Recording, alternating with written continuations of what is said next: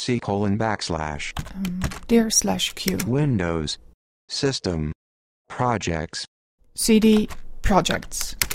C colon backslash projects MKDIR podcasts. C colon backslash projects backslash podcasts. Dir. No such file or directory. MKDIR episode 2. Completed. Back when computers didn't understand us, we had to speak computer to them. Nowadays, it's the computers trying their best to pass as humans.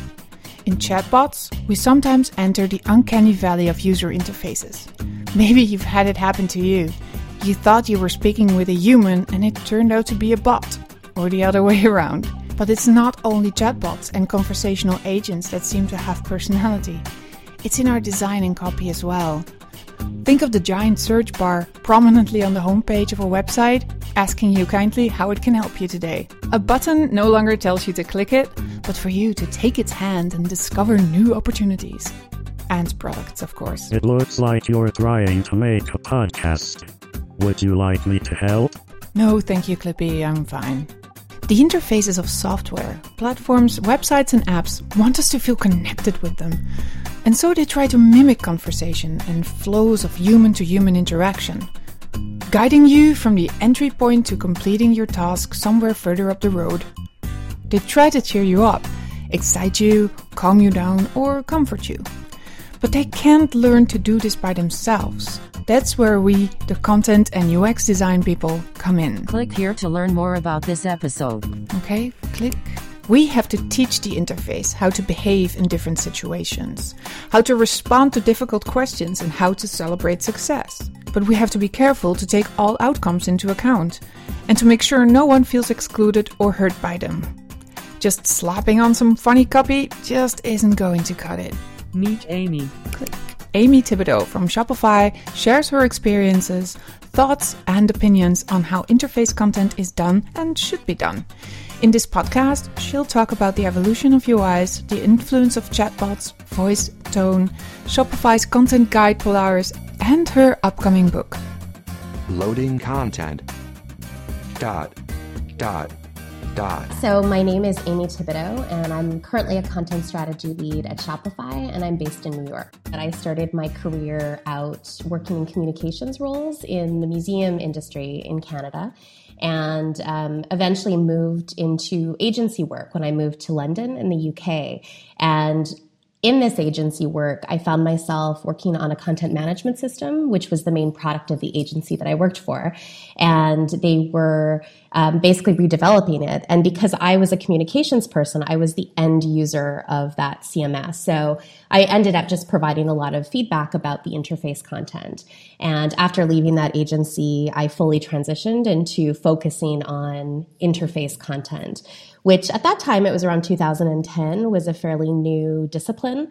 Um, and so i traveled for a year and did that work with various clients. And then i went and spent four years at facebook focusing on interface content and uh, left there about a year and a half ago and had been freelancing. And then in january started at shopify as a product content strategy lead Thanks for joining us, Amy.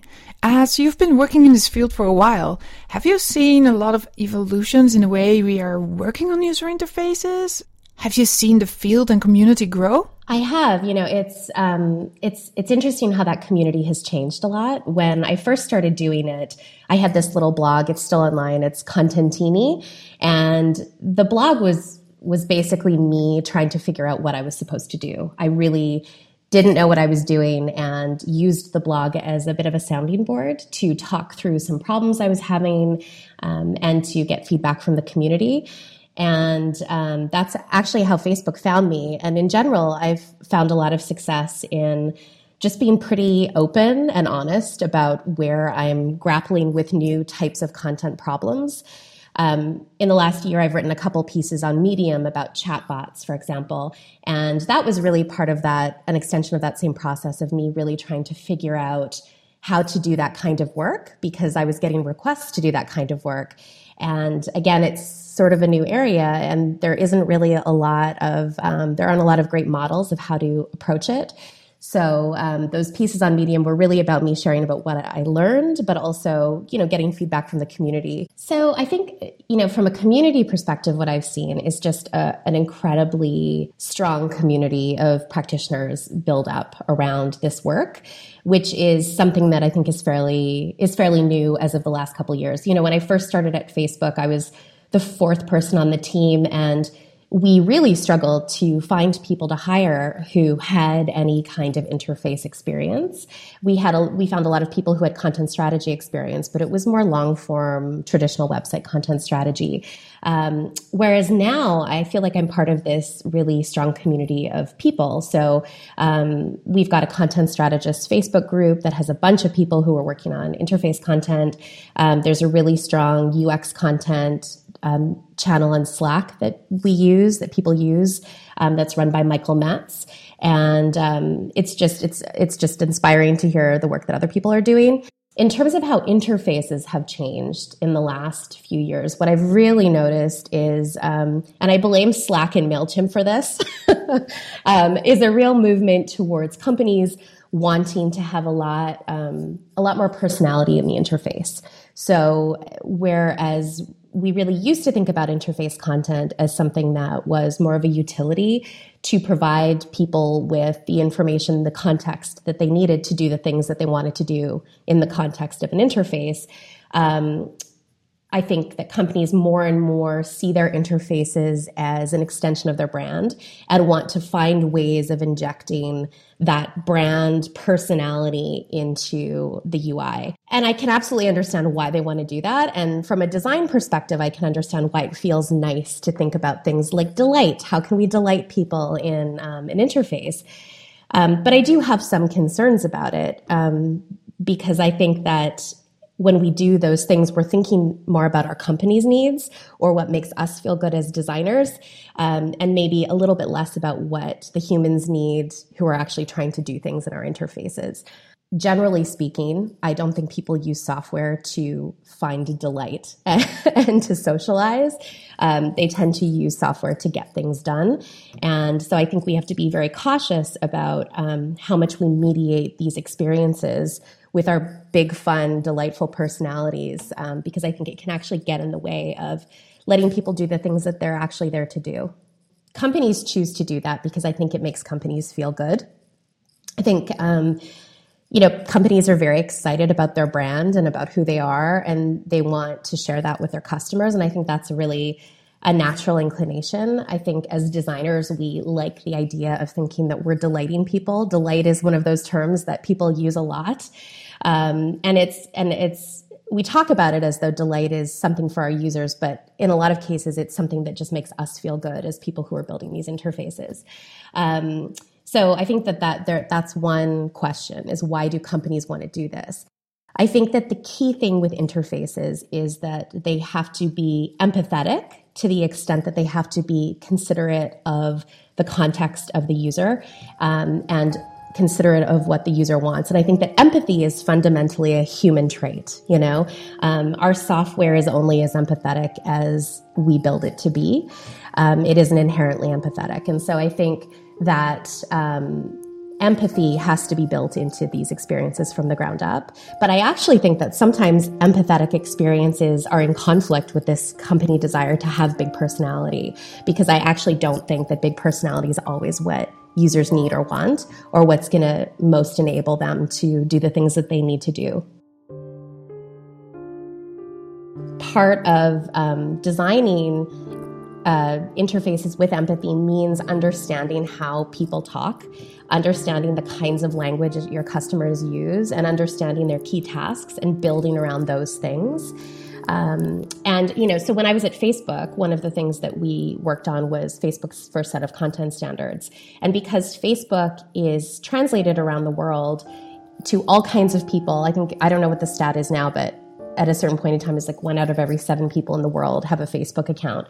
Um, and so when you're developing content for that scale of um, that number of people, you really have to think about ways that you can um, pick language that is pretty commonly understood. And that actually means not using a ton of big personality. It means like not using colloquialisms. It means not using um, terminology that's very regional or local to where you are.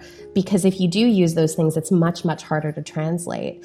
Um, and so I know Facebook has probably changed their philosophy quite a bit since I've left, but when I was there, one of our core fundamental principles with voice was to try to make it as universal as possible, which really meant being cautious about when and how we were injecting personality.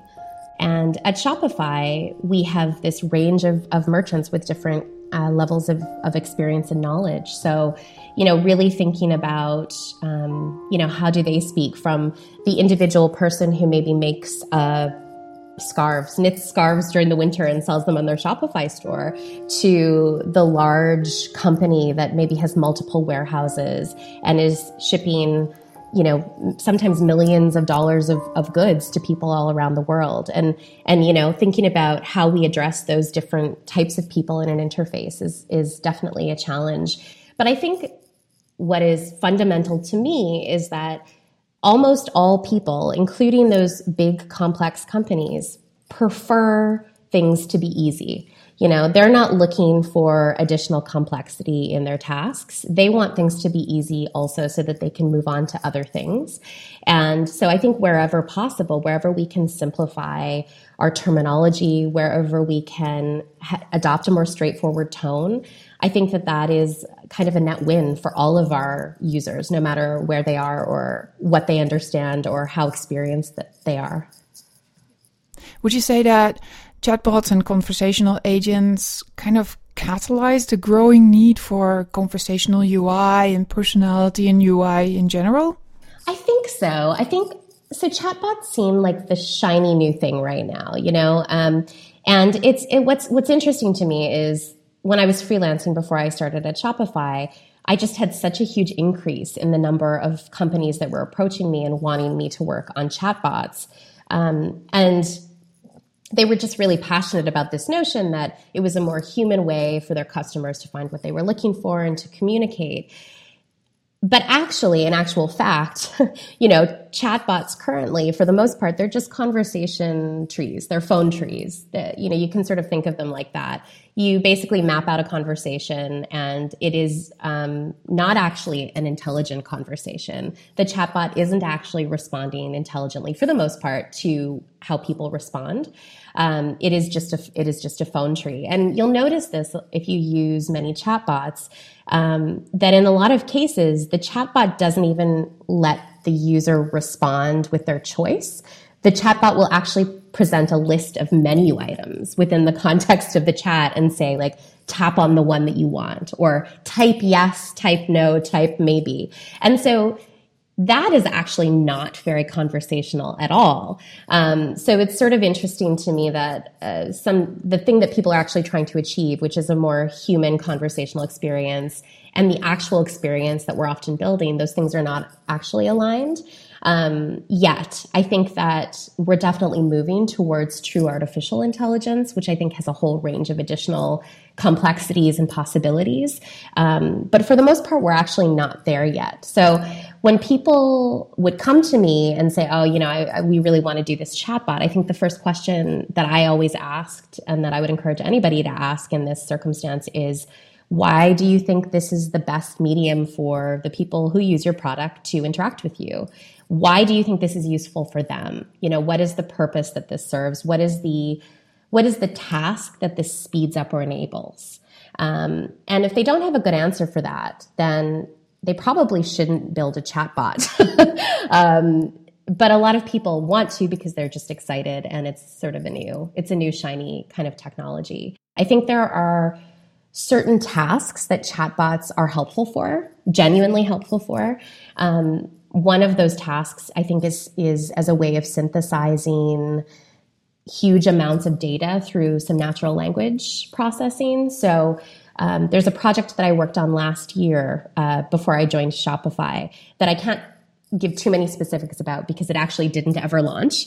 Um, but it was an example of um, of what I think is an interesting uh, utility for for a bot, which was uh, people would go into an art gallery And it was a huge art gallery, and there were thousands of potential paths that they could take.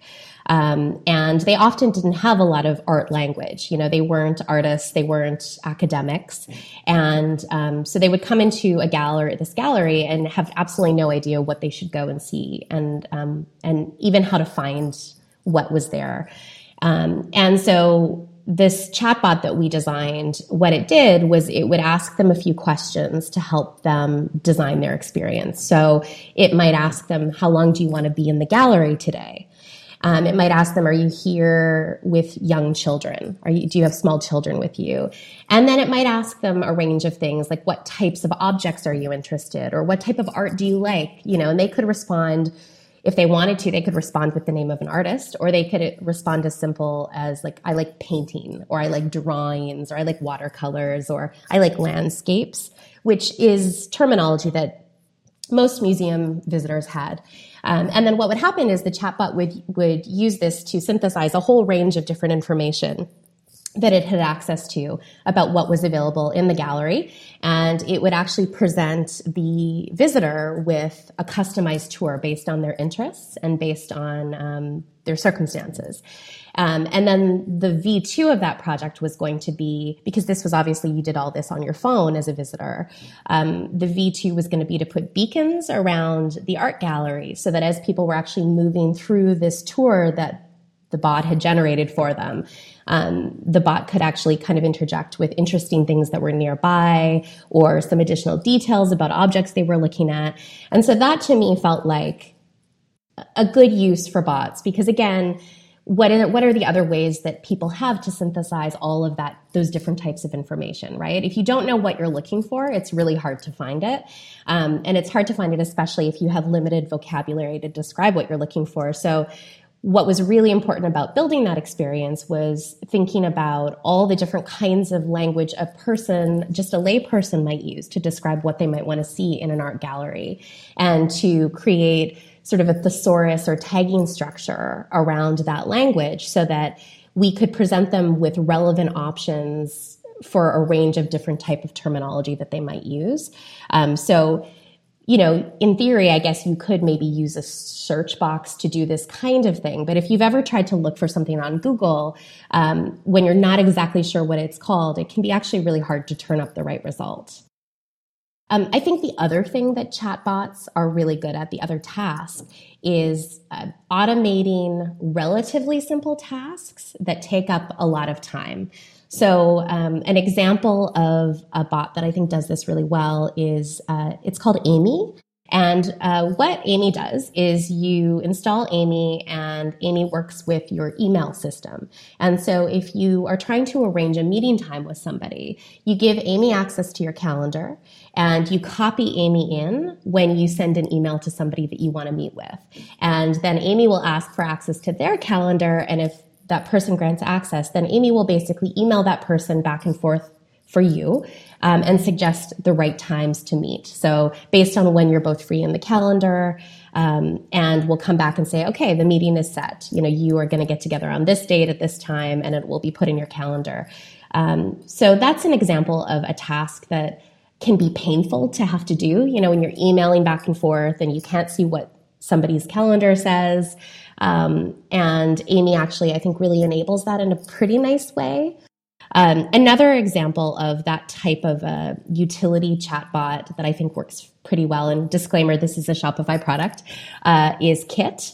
And Kit is a marketing bot. So, so a lot of the people who use Shopify, a lot of the merchants, they are just single person shops. You know, it's one person who is ordering or making the things that are being sold. They're managing the store. They're doing all the marketing. They're basically packaging up goods in boxes and putting them in the mail. They're doing everything.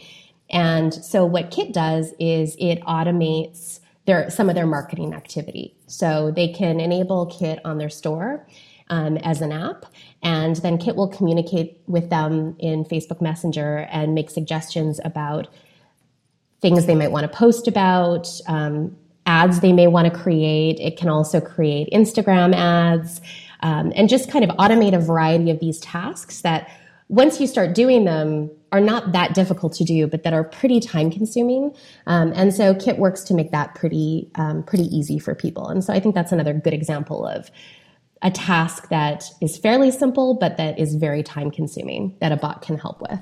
You mentioned Amy, an agent with a female name. Um, what's your stance on applying a gender to a bot? I feel very strongly about this subject. I have very strong opinions um, on this. So I do think it is notable that so many personal assistant bots are by default female. And I think that that is just a really good example of um, human fallibility um, representing itself in the software that we build. I think I don't know actually where Amy is built, but you know the vast majority of uh, software experiences are still being built in Silicon Valley, which is a, a very small little place in the world, and the vast majority of them are being built by you know young white men. and I think that it's very easy, even though I believe most of these people are very well intentioned, I think it's very easy to bake our biases, you know, prejudices, our assumptions into the software that we build. And I think one example of that is in the fact that the vast majority of personal assistant uh, bots are um, represented as female. I think the fact that we even feel the need to uh, pick a gender for our bots is really an interesting thing because I think, as we've seen um, through how concepts, social concepts of gender have evolved in society, I don't think gender is a, is a totally fixed thing. You know, I think there's this spectrum, and we all live somewhere on this spectrum. Um, and the fact that we, generally speaking, one of the first things that we want to do is assign a gender to a bot, and then base a character around a gender, a fixed gender um, I think it's pretty problematic. Um, the fact that so much of this software is being developed in these very kind of monocultural um, bubbles where um, it's not really it's not real life. You know, I, I worked in Silicon Valley for a few years and um, you know, I would get up in the morning, I would get on a really cushy shuttle with internet, and it would take me to work. And then I would be at this beautiful campus um, all day long where people fed me and did my laundry and you know I could go for a massage. And then I would sounds good. Yeah yeah yeah it was great. And then I would get back on a shuttle you know and I would go home at the end of the day. And the result of that though is that you end up actually spending um, very little time with people outside of the people who also enjoy this privileged life.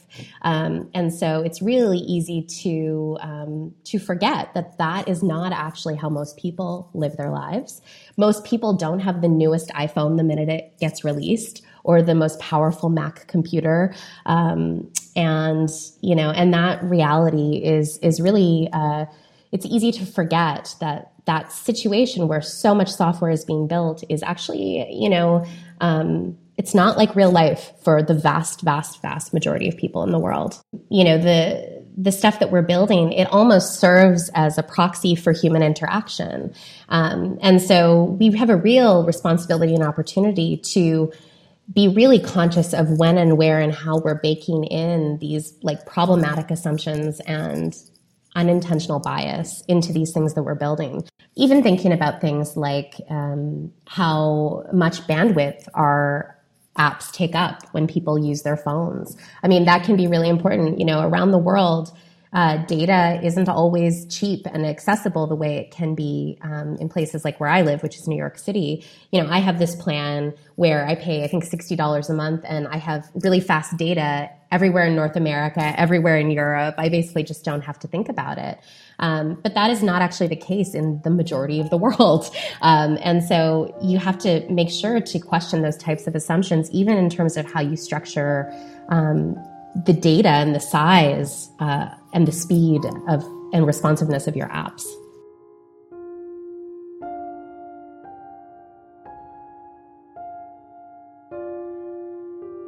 Voice and tone is a very important aspect in your work. How do you approach voice and tone for your clients? I'll start by saying that I think of voice and tone as, as two different things. I approach them differently. So I think of voice as the, the, the personality, um, the thing that is fixed, the thing that is always there that um, the user can kind of rely on. So um, I think that's very tied in the sense of a company. I think that's very tied to brand. And I think as a company, if you don't know who you are and who your brand, what your brand is, I think it's it's problematic because I think that's when you see content that feels all over the place. You know, in one place, like you know, in a in an error message, you might have a silly joke, um, and then it may be really formal on a marketing page. Um, and so I think that's a really good example of not knowing yourself. And I think the first step is really to spend time getting to know who you are as a company and what your values are. And, and I think importantly, tying that to what you're trying to enable with your product. So at Shopify, um, we really think of ourselves as like a friendly business coach. You know, we want to encourage merchants to um, do the things that they'll need to do to be successful. Um, but we want to do that in a way that feels um, feels genuine, that feels positive, um, and we never want to make people feel bad about um, you know when they don't. Uh, don't achieve everything that they want to achieve right away. We want to help them get to the place that they want to be. Um, on the other hand, the way I think of tone is really what are the what are the different ways that you respond to the various emotions people will be feeling when they encounter you and the various contexts that they will be in? So, um, thinking about tone in terms of how do you respond in an error message versus in a success message. Those two things should be really different. Um, and you can always sound like yourself but the way you respond needs to be different. And I think at the heart of that is really baking in thinking about user context and user feelings, baking that into every step of your product development process. Um, so we always think about, you know, who are we as Shopify? We want to always sound like ourselves. But importantly, how are people likely to be feeling in this particular part of the experience and responding to that? And so some of the methods that we use to get at that is, for example, in content reviews or design crits. You know, one of the questions that is often asked is, what is the most important thing that a person needs to know in this part of the experience? How are they likely to be feeling? And how are we responding to that feeling? Um, and I think just getting in the practice of always asking those questions um, of content people, designers, product managers, and making sure that the problems that you're solving are framed around those kinds of questions. Make sure that the way you're approaching tone is baked in at pretty much every step of the way.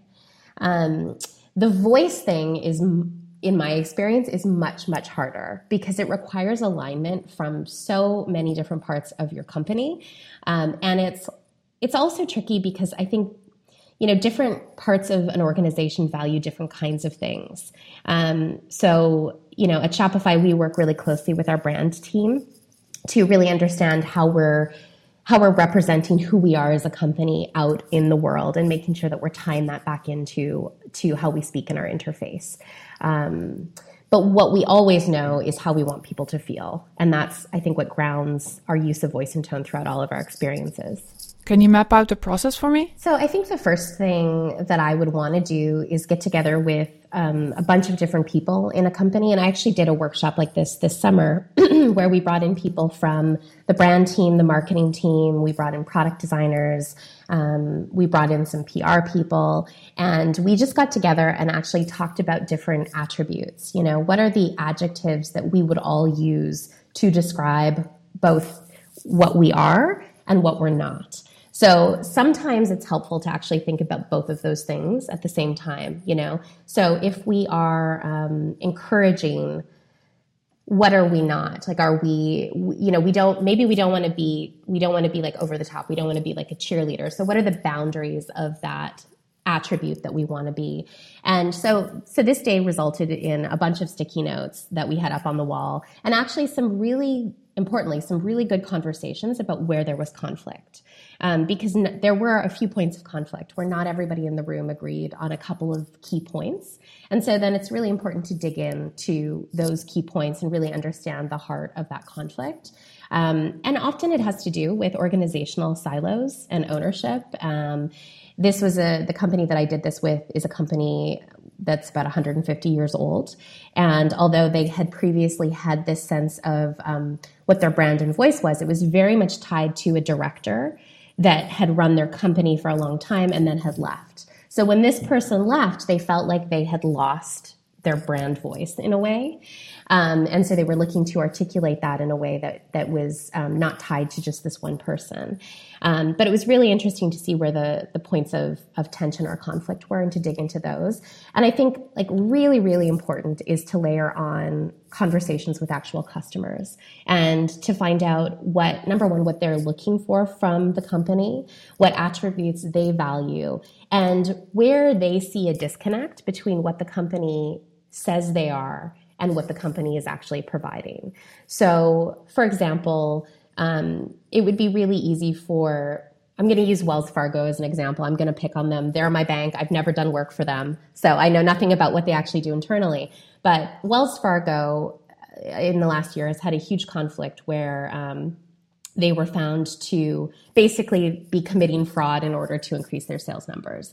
And the result of that was that um, a bunch of customers were charged amounts of money that they never agreed to, and it's it's been a pretty um, pretty big deal for Wells Fargo, right? So Wells Fargo, if you look at their material that they produce, their emails that they send out, if you look at their interface, they're often trying to interject this little bit of levity um, and this like really over the top friendliness into their experiences. Now, overcompensating. And as a customer, that rings especially false to me because that is not how they've conducted themselves. And so I think it's really, really important that once you've established a list of like key adjectives that define your voice, to then take that to customers and get a sense of whether that's how customers feel. Where does it feel disingenuous? And I don't think that there's any problem with businesses having aspirational goals about who they want to be as a brand. I don't think that there's anything wrong with saying, with even with a company like Wells Fargo saying, you know, we really want to be trustworthy. We want to we want to we want our customers to feel a lot of trust and confidence in in us, and we accomplish the, that by being friendly, by being straightforward, by being all of these things. I don't think there's anything wrong with that, um, but I do think that companies need to be very realistic about how they get to that point. And if they are not at that point, they're not going to get to that point by pretending that they are because customers can smell um, disingenuousness from from a pretty far distance. Um, so i think getting that customer feedback is really important. And i also think it's important as a way of resolving some of the conflicts that sometimes come up when we're discussing things like voice um, and brand at a company. Um, because people may feel certain ways, but I think customers, the way they interpret it is actually a really great way to make decisions about what the reality of the situation is. So Shopify, when I started in January, they had, um, you know, a well-established voice. Um, you know, I think they're still thinking about exactly who they are from a brand perspective. Um, but from a product perspective, we have a pretty strong voice. Um, we've had a lot of requests from people at the company um, about having more personality in the interface. That's something that's come up a bit uh, for the content strategy team. And so, one of the things that we've been working towards is actually not changing our voice, but looking at the boundaries of tone within the project or the product. Um, so, you know, where we have the most personality, what does that look like? What are some specific examples? When we say that we want to be like a helpful coach, um, what does that mean specifically and what does that not mean? And we do that by actually writing content that demonstrates those attributes. Um, and so last week we launched our public facing style guide, um, which people can view at polaris.shopify.com. And in there, we've really um, outlined how we approach voice and tone within the product. And we're continually working on evolving that. And I think that's the other thing that is important to say is that I don't see uh, voice and tone as an exercise that is ever really fully complete. I think that as you get new information and as your product and your company evolves, I think you need to um, kind of revisit it. And particularly on the tone scales, as you develop different kinds of experiences, such as, for example, a chatbot versus um, you know, an admin interface where you're managing settings, I think you have different opportunities to push the boundaries of your tone in different directions. We have a really huge network of partners who develop apps themes and other experiences that plug into Shopify. And what we really wanted to do is to help them build seamless experiences. So, you know, we don't want people who are using Shopify to really feel the boundaries between the Shopify experience and the experience of a partner app that they might be using in conjunction with their Shopify store. Um, so part of releasing this was really giving them some really good tools so that they could build things this in a similar way to how we build things, so that they could build things that sort of look the same, share similar content values and principles, and so that they could use our components to um, speed up how they were um, how they were building. So that was the first thing, and I think the second thing is that you know, Shopify is a pretty humble Canadian company. You know, we don't always do a great job of talking about the stuff that we're doing. And actually, you know, there's some really, really strong work going on at Shopify on the UX team. And I think one of the examples of that is the way that we've tied UX and content guidelines to every single component. So um, you'll see a lot of component libraries that come out, and they're great, um, but it will just present you sort of with a button and a functional component, but it doesn't really explain how you should think about using a button or um, how you would make a decision between using a neutral button or a, a, primary button or a secondary button or why you would choose a button versus a link um, or why you might use a radio button versus a checkbox you know there are all these kinds of decisions that you have to make when you're choosing how to put these components together. And we've really baked those UX guidelines down to the component level. And we've also included content guidelines at every component level so that people really understand how to use those components, how to think about those components, and how to write content for those components. And so I think making that public, um, we were just really excited to share how we approach that because I do think it's it's quite unique um, to be so focused on um, the experience side, even when it comes to how technical components snap together. Great. We'll put a link to Shopify's Polaris in the show notes of this podcast, which you can find at efficientlyeffective.fm. Okay, to close off, you have a book in the making. I do. the working title is uh, From from buttons to bots, and it's all about interface content. So um, the audience for the book is really not necessarily people who write, to be honest with you. There are a ton of people like engineers, um, developers, designers, product managers, uh, people who find themselves working on product content without the benefit of having a content strategist or a, a word person with them. And you know, I feel really strongly that um, those people need to not just learn how to write interface content, but need to learn how to think about it and think about its function. So, an example that I always use is, um, you know, we still online often run into error messages that will say something like error 1795-B, you know, check your system or something. Um, and that doesn't mean anything to most people. And so if the engineer or whoever wrote that content understands how to think about an error message and the purpose that it serves, whether or not they can write perfect prose is sort of besides the point. If they can communicate what's most important to the user, that error message will be a lot better. So thinking about what is the error message supposed to do and what does the user need? So it needs to communicate what happened and it needs to tell the person how to fix it. Those things seem really obvious, but the fact that we see so many bad error messages online um, make me think that actually it's not that obvious. Um, the other thing that I think is important to consider is that not everybody is comfortable with language. You know, um, it's if you're not somebody who likes to write, the idea of writing can be pretty intimidating. Um, and so the book is really going to be written um, with with people in mind who maybe aren't comfortable with words, aren't comfortable with language, but find themselves having to write anyway. Um, so that they can hopefully build up some confidence and skills there. Um, and the goal there is to just have better product content that is clearer and easier to use and helps people do what they want to do. Sounds great. Can people listening to this podcast help you in any way in the process? Absolutely. I mean, I'm always looking for great stories um, and examples to integrate into the book.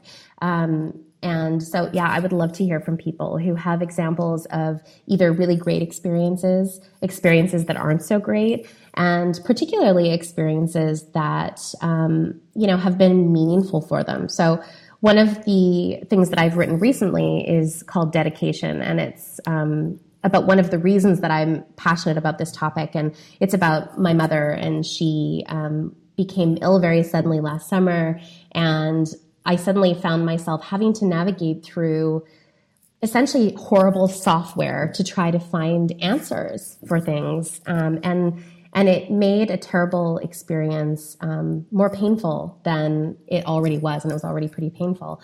Um, and so, you know, that's an example of a personal experience that I had where uh, you know software made a real difference to me and in this case it was a negative difference. So you know i would love to hear from people about where software has really helped them or or really been difficult for them and what that's meant because i actually think it's it's easy for us to to think about these experiences as trivial um, that they don't mean very much to people but actually they do um, even if we're talking about something like um, the ability to check into your flight, I mean, it's definitely not at the same level, maybe, as um, having to navigate uh, online for my mother's illness. But, um, you know, checking into a flight can be an incredibly stressful experience for people. You know, um, people are afraid of flying sometimes. You know, they go to check in and they don't even know if they have a seat or they get some error message that doesn't help them.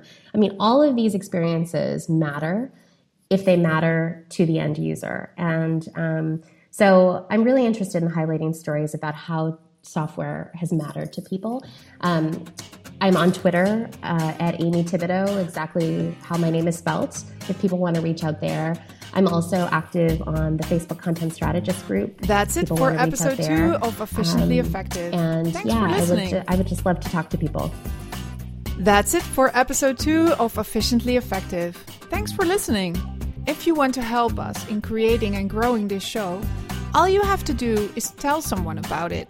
Your coworker, your boss, or maybe your Twitter audience.